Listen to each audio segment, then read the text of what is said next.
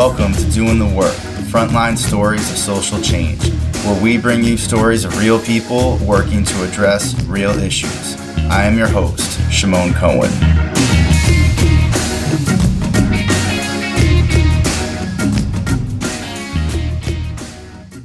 Thank you to FIU's Disability Resource Center for providing transcription services. In this episode, I talk with T. Marie King and Abigail Schneider of the Jefferson County Memorial Project, JCMP, in Birmingham, Alabama. T. Marie is a community activist, organizer, and JCMP Core Coalition member. Abigail is the JCMP project director. They explain that JCMP came together to answer the call from the Equal Justice Initiative for the 800 counties across the United States with documented lynchings to retrieve their monument from the National Memorial for Peace and Justice and place it in their county. They talk about their work to recognize and honor the victims of lynching in Jefferson County, beginning with research into who the 30 documented lynching victims were, their lives, and their humanity. T. Marie tells the story of her great uncle Ed Bracy, who was murdered by a racist white mob in 1935 for organizing sharecroppers. They also discussed their educational outreach and advocacy work for racial justice, as well as how they got into this work. I hope this conversation inspires you to action. T. Marie and Abigail, thank you both so much for coming on the podcast. I'm really honored to have you on here and talk about such an important topic that often isn't discussed. So, you know, to get things started, I was hoping you could talk about what led you to do this work. Well, I can start. Um, this is T. Marie. You know, I've been doing community organizing and activism work for a while. And what was so key to me about this project was that a lot of times we don't want to go deep into history and um, resurface those things that may have been brushed over. And with the, you know, coming online of the, you know, Equal Justice Initiative and the Legacy Museum, I thought it was something worth being a part of to kind of push people towards having those difficult conversations, but also hopefully creating opportunities for people to find their way to healing if that's what they needed. And for me, I think the United States generally has done a massive disservice to our country with the ways in which we have uh, repressed and rewritten and erased large parts of our history. And we're ready to have a discussion that more clearly links the issues of slavery to convict leasing, to racial terrorism, to the new to Jim Crow, to mass incarceration, and really use our history to explain the issues of racial injustice that exist within our society today. Um, and JCMP has allowed us to start having that conversation within Jefferson County in Alabama. And T. Marie, am I right that you are actually a descendant of Ed Bracy, who who is a lynching victim? Yes. Could you speak a little bit about what that history means to you and how that also is part of why you're involved with this work? Uh, sure. I've always known the story about um, my great uncle and what caused um, him to be murdered, you know, which was his um, organi- organization of um, sharecroppers in Lowndes County. And so I've always known the story, grew up knowing the story, and was, you know, and very proud that, you know, he was somebody who, you know, was working to bring his community together and to push change in his community you know, and this is in the 30s, you know, and Lowndes County has its own deep history of lynchings and, and terror there. You know, there's a book called Bloody Lowndes that really goes into a lot of detail about what happened there. Um, but it was a shock to me to see a jar with his name on it when we all visited um, the Legacy Museum. Um, because in my mind, I didn't think, in my mind, I knew he wasn't lynched in the typical way of being lynched, you know, but he was mob killed. Mm. And so getting the understanding that they were actually highlighting all um, terror killings, including lynchings. Um, I felt it was kind of eerie when I realized that he was being memorialized there, um, but yet still feeling proud because I knew the work that he was doing. And, you know, I'm one of those rare people that knows the story of those of the of somebody that they're connected to that's been you know lynched or you know killed in this manner um, a lot of people don't have those additional stories to humanize the people that were taken. Yeah, I really appreciate you talking about that. And, you know, what both of you said is that there haven't been conversations about this, right? So people haven't known stories within their own families. Um, and the community needs to have these conversations. So what do those conversations look like and how does that connect to the work you're doing? So before uh, we decided we could have these conversations, it was first necessary for us to do the research. So, who were the 30 documented victims within Jefferson County? What were their lives like before they were lynched? Because sometimes when you enter this conversation, the first fact you know about someone is that they were murdered. And that can dehumanize them over again because you forget that they were sons and fathers or newlyweds and they had just moved to Birmingham for a new job at the steel mine um, and and did extra and were part of a church in the neighborhood. So we first, before we felt we were ready to have that conversation, is that we need to understand who these individuals were. So we created this uh, fellowship called the Jefferson County Memorial Project Fellows, which took college students from all parts of Jefferson County and all different majors and backgrounds and gave them the tools to do that research to for us to better understand who these individuals were. Um, and we published that report last February in 2018. And now that we have this research and understanding about who these men and women were, we've now been using that to start these conversations uh, through educating the public. Um, and T. Marie leads the majority of that public education for this county. So I'm going to let her discuss ways in which we uh, use different mediums and models to enter this conversation. Yeah, absolutely. So we wanted to give people entry points to the conversation. We didn't want people to feel like we were forcing or throwing them in the deep end to really dig deep into talking about lynching, but we wanted to give them access points. So for public education, we've done a movie screening. We screened the film Slavery by Another Name to kind of give voice and in- information to convict leasing and how slavery evolved into convict leasing. Um, we had a countywide book discussion where we picked picked a few books and we asked we asked community members you know, get with your peers and choose a book and read the book together and discuss it. Um, we also had a public forum where we looked at mass incarceration and the criminal justice system. But what was unique about that conversation was it wasn't just people who haven't experienced these things talking about it. We actually had people on the panel who had actually spent time in prison and were now out. So, what better way than to hear from people who have actually experienced the system to be able to say, you know what, this is what's working, this is what's not working. And we would like to be at the table so we can help change these things. And so we're looking at things with youth now of how we can get younger students involved. And we're also looking at how to get artists involved. Um, we've also had art exhibitions where we've invited people to come out and see different art. Um, and so just giving people different entry points for where they feel comfortable um, to start the conversation.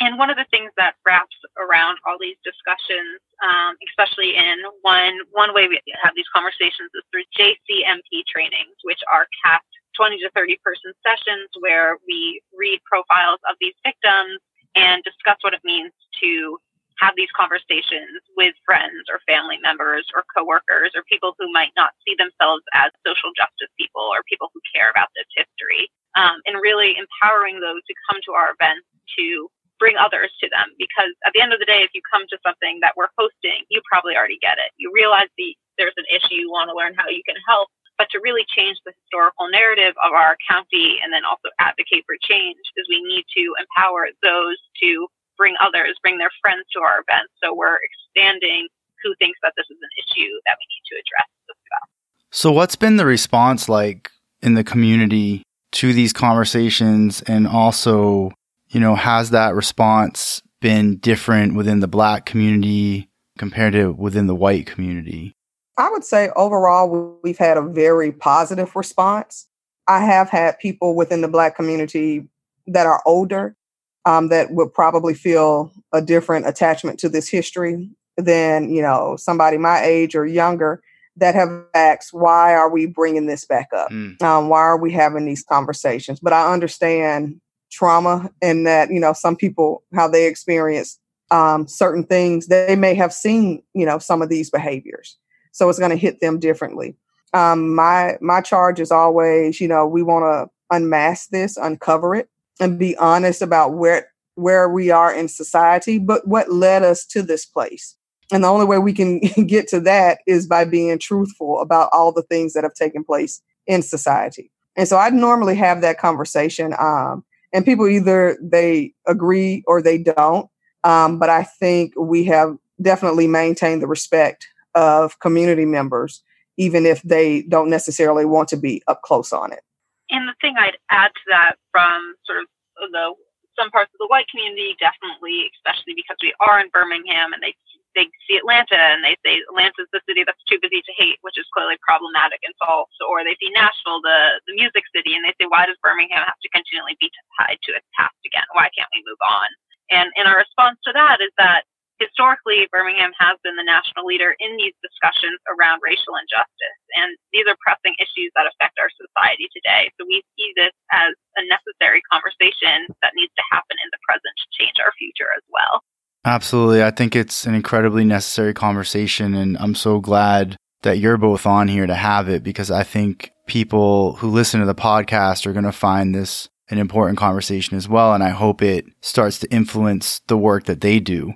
Absolutely. Absolutely. So, you know, you talked about, um, I know we're going to, we're going to talk some more about the work you do, but a couple things that you brought up got me thinking about the healing aspect to this work and the trauma that people have experienced, not just people who um, witnessed these events, these murders, this racial terror and violence, but the but the generational impact of this. And you're talking also about mass incarceration, and there's generational impacts to that as well. So, could you talk about the healing aspect of this and how like the justice part of it and the healing kind of work together?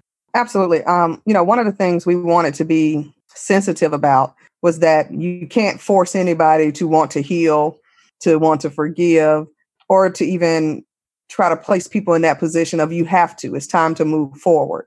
But what we wanted to do was create pathways that healing could take place.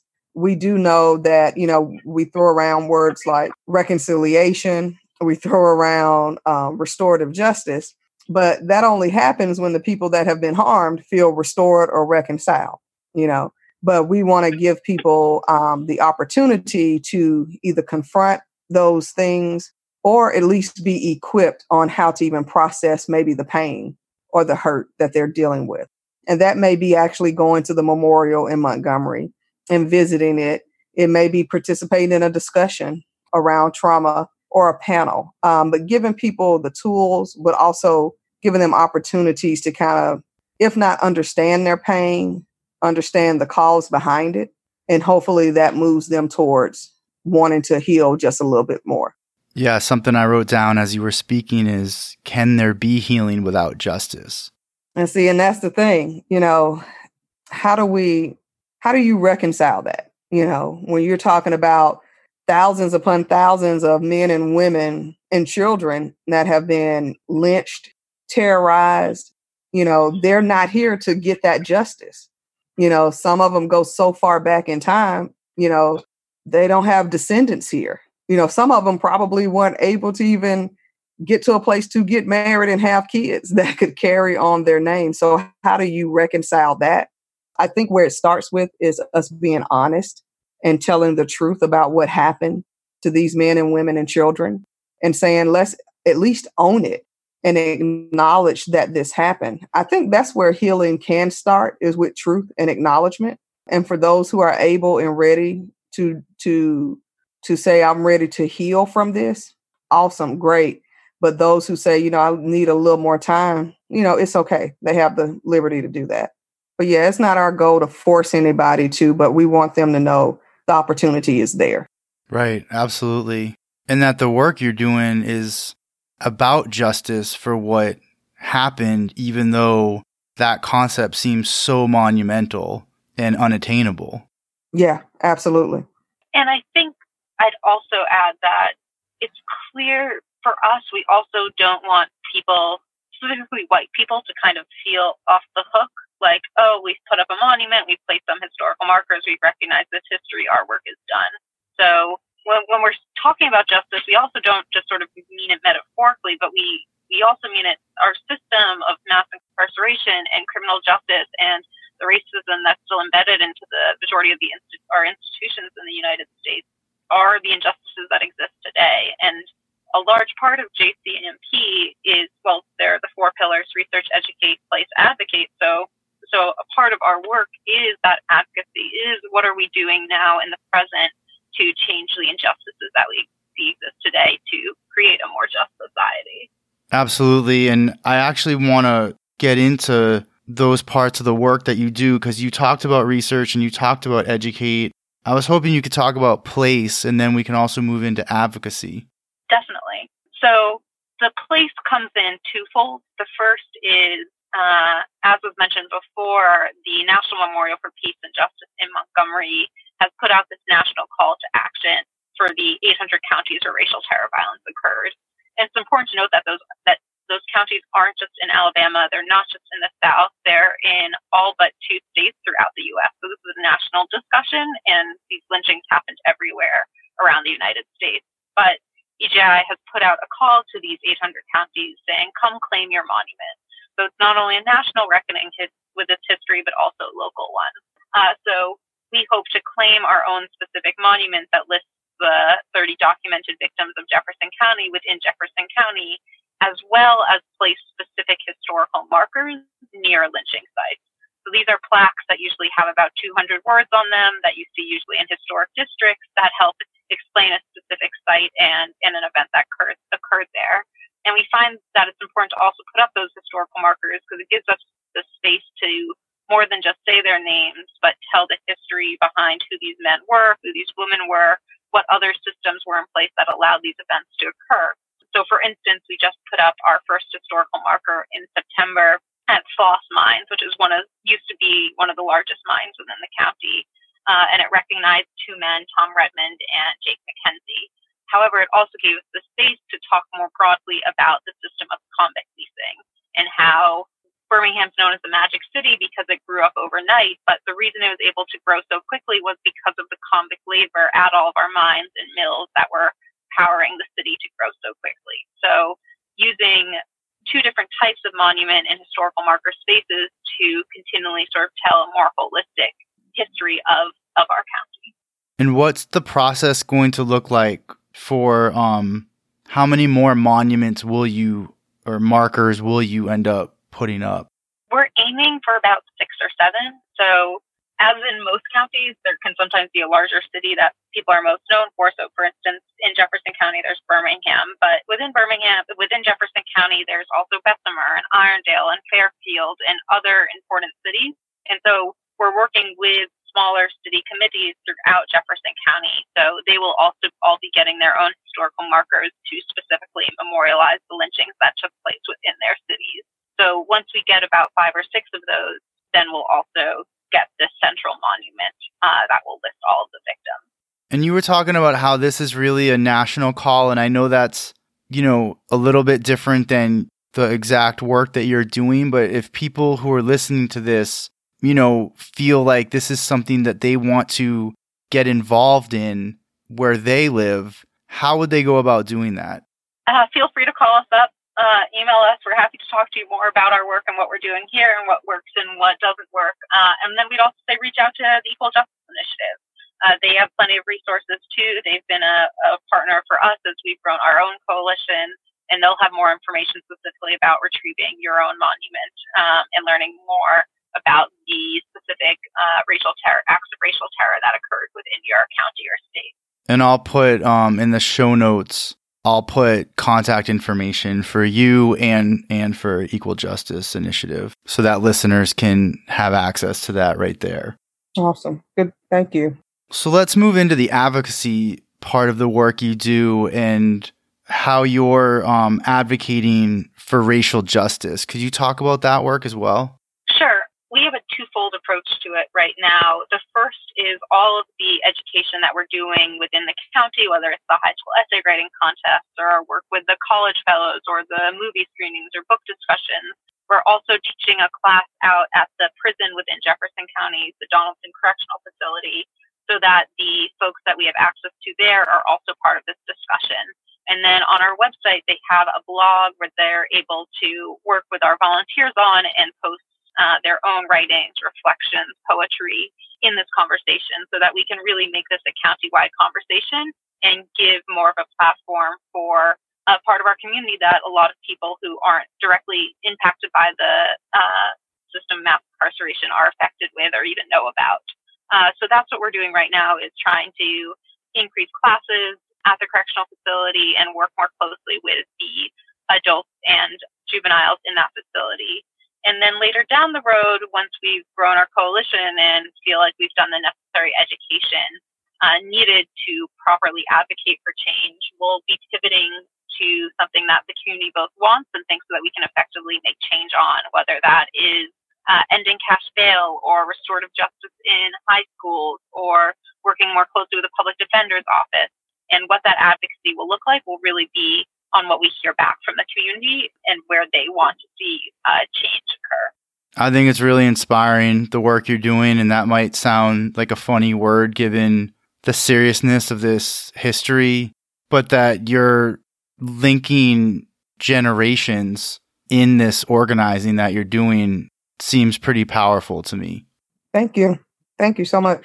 Thank you. When you're reaching out to folks who are incarcerated in the work you're doing in the prisons and the jails, I'm assuming they know what the other aspect of the work you're doing in terms of the the reconciliation and the lynching the lynchings and the racial terror violence and is there a connection that there that's discussed with them as well? Yeah definitely. I remember the first time i went out to donaldson i was sitting with a group of men discussing our work and uh, one of the men said abigail can you explain redlining to me? Because because they didn't know. They also in the same way where we have been poorly educated around this history they too um, don't have the facts yet and want to know the facts to better understand their own history, whether that is specifically around lynching, lynchings, but also the histories that led in the policies that led to some of the societies that these men grew up in, and what were the structures outside of their own control that have ended them up into the positions that they're in. So they are, I, they're all incredibly hungry to learn this history just as much as the rest of the county is as well. Yeah, I'm glad you mentioned redlining because something that I thought about when we first started connecting about doing this pod this interview was that as a social worker, I've had policy classes where redlining was discussed and a lot of policies were discussed to explain the racial wealth gap that exists today and historically and how basically thing why things are the way they are today. But I, I was thinking back on it and you know i don't remember any conversations about lynching. You know i we've we talked about mass incarceration for sure talked about slavery but really nothing about lynching and and the level of violence from white people towards black people in this country and how the racial wealth gap is directly connected to that so the way we discuss it in birmingham is it's easy to think about Civil War ending and then fast forward to civil rights. And there's an entire century that occurred within that time. And what we see happen once you look into that time is the ways in which white institutions used racial terror violence and the system of convict leasing to ensure that they still had free black labor at their disposal. So soon after uh, the Civil War, we saw this rise in vagrancy laws. And vagrancy laws were laws that said pretty much if you were a black man or woman or person of color and you were not employed because you were standing on a corner at night or you were loitering, you could be arrested. And then once you were arrested, the sheriffs of a town would then sell you to the mines, to the farms, to the mills, to then work as free labor for these large corporations again. And to keep this system in place, that's when you saw the rise of racial terror, where white mobs and groups of people or individuals would indiscriminately kill black men and women to stop any social, economic, or civil rights or mobility to occur. And they were usually done publicly. So it's not only the individual and the family that was hurt, but you have these events happening on main streets and public squares and on Saturday nights with, with crowds of a hundred or more individuals there watching these events occur. And it's easy to skip over this past because you want to just think about progress in one direction. And the issues of racial terror and convict leasing very much stop that narrative from. So it, it as as we think through JCMP, it's really necessary that we don't skip over this century um, and put it back into how we think about our history. Absolutely. And I also think that we have to do a better job uh, at educating ourselves, but also our peers and our children. Um, earlier this week, I was actually on a panel about redlining, and we were discussing what redlining did in Birmingham specifically. And somebody asked during the Q and A, you know, well, they're not teaching this in schools. What do we tell our kids? And I'm like, you know, we there is a level of responsibility that I think our edu- educational system plays, but we have to be responsible to make sure our young people and our peers and ourselves are educated on our full history, not just the things that make us look good and makes America this, you know, the place that everybody wants to come to. But no, we have to be honest about the bad parts, you know, those shadows um, in history that we want to keep those those truths in the shadow.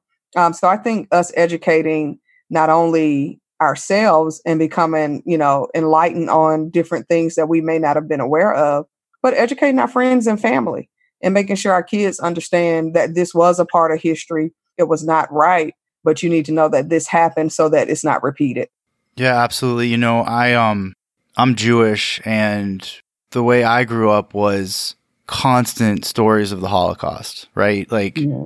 con- like from when I was a little kid and um, older folks who were survivors. One of my my pediatrician was a concentration camp survivor, and that education didn't really happen in our schools, but it happened a lot like in our community, right? And it was always like we need to know this so it never happens again, right? Never again is like the refrain from that and that's what we need for this this history, right? We need that, like never again. And but the but this um this violence is still happening, you know, today, the, to this day, right? There was just a recent murder of a Tatiana Jefferson, a black woman yeah. by a you know police off white police officer, and you know, and then of course the case where the white police officer goes into the wrong home gets con- right thinks it's her apartment and kills right. both um John, a black man, in his own home. You know, and I think it's absolutely essential we have these conversations as painful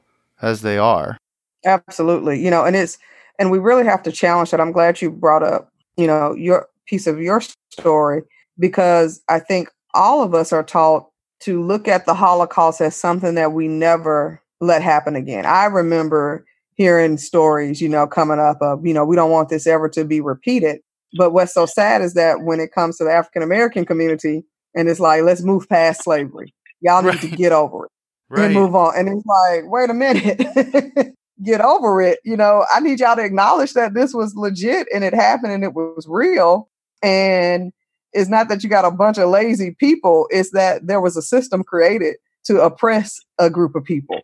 And then when slavery was, you know, no more, then it's, you know what, let's create another system that would put them where we want them to be. And so it's like it's those things we have to continue to highlight and call out and and and, and speak truth to power. Like this is what it is. And let's move forward. But you're right. You know, when you have these situations that just recently happened in Texas, that we have to be honest about something has led to this. You know, what is it and what do we need to work through? And so I hope that through our work that it gets people thinking about what role they play, what, what unconscious bias they're holding, and questioning themselves are am I empathetic to my fellow man? You know, am I sensitive to the things that people who may not look like me are having to experience in society? And then what's the role that I can play in being a part of that change? You know, and that's what I hope comes out of my work um, not just with JCMP, but definitely with JCMP, but just in, you know, me interacting with people in general. What do you think are the biggest barriers to the work you're doing? Mm, I think the mindsets of people. I think people get so caught up in. Um, I think we're a very selfish society, and so people are really focused on their lives, what they experience, their personal journey, and not really looking at. You know what? Somebody may not have had the access that I had. You know, they may not be somebody that just doesn't care. They may not know that this is a resource or this is how you do that. Um, so I think the mindset of people is probably one of the biggest barriers. And so a lot of times I'm working to find that commonality so we can have a starting point.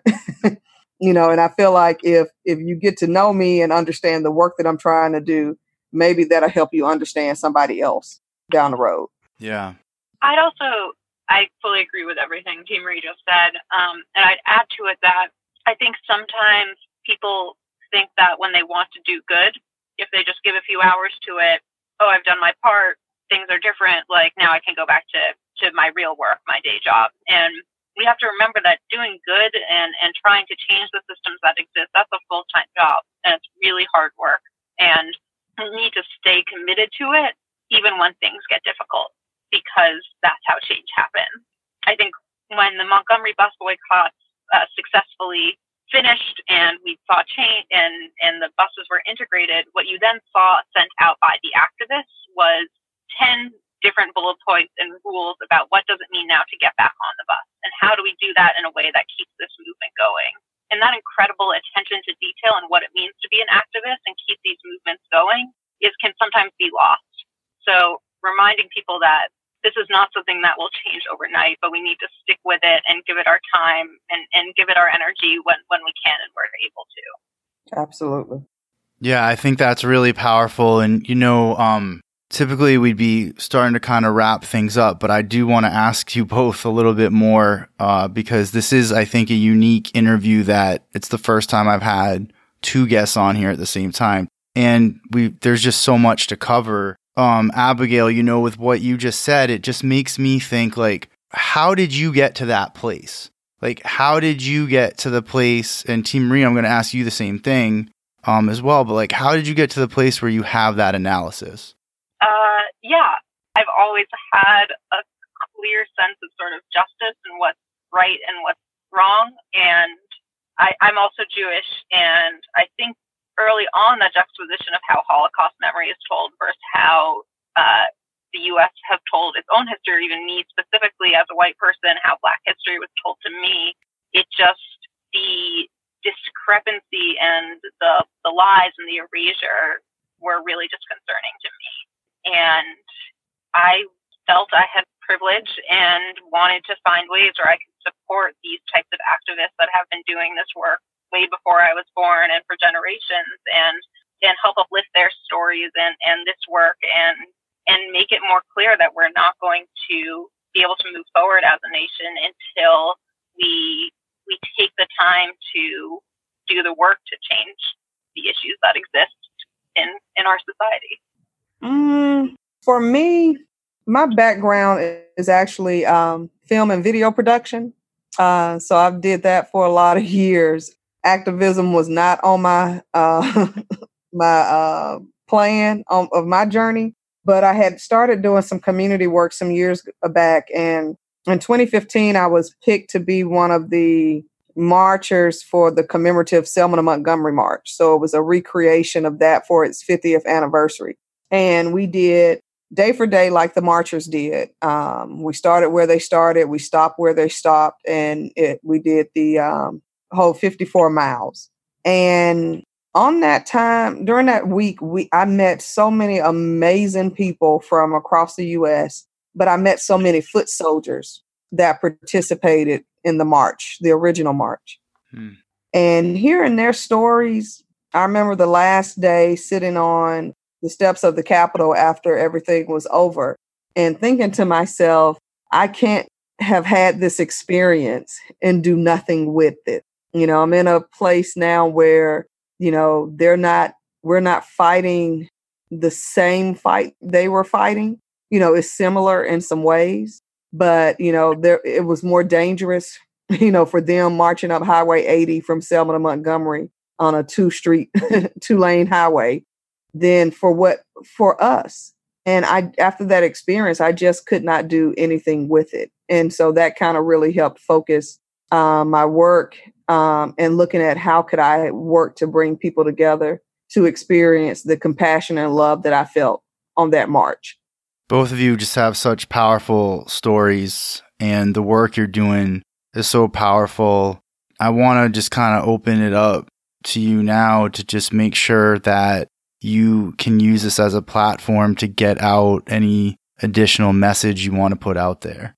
Uh, before you mention that you think our work is inspiring. And I think for me, what's most inspiring about it is that everything that we've done, whether it's the 60 Jefferson County Memorial Project college fellows that have gone through the program or the 4,000 people that have come out to our events or our work with the folks out at the correctional facility is that it's all done mainly by volunteers.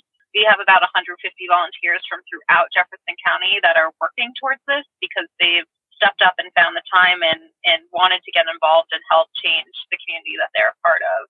And it's been really remarkable through our volunteers and through the 40 community partners that we have, the ways in which we've seen this, this community coalesce around this work. So it's, it's really beautiful to see people give their time to this painful and, and evil history. I agree with Abigail. Well, I want to thank you both for coming on here, and I want to thank you both for doing the work in the community. Thank you. Thank you. Thank you for having Yeah. us. Thank you for listening to Doing the Work Frontline Stories of Social Change. I hope you enjoyed the podcast. Please follow on Twitter and leave positive reviews on iTunes. If you're interested in being a guest or know someone who's doing great work, please get in touch. And thank you for doing real work to make this world a better place.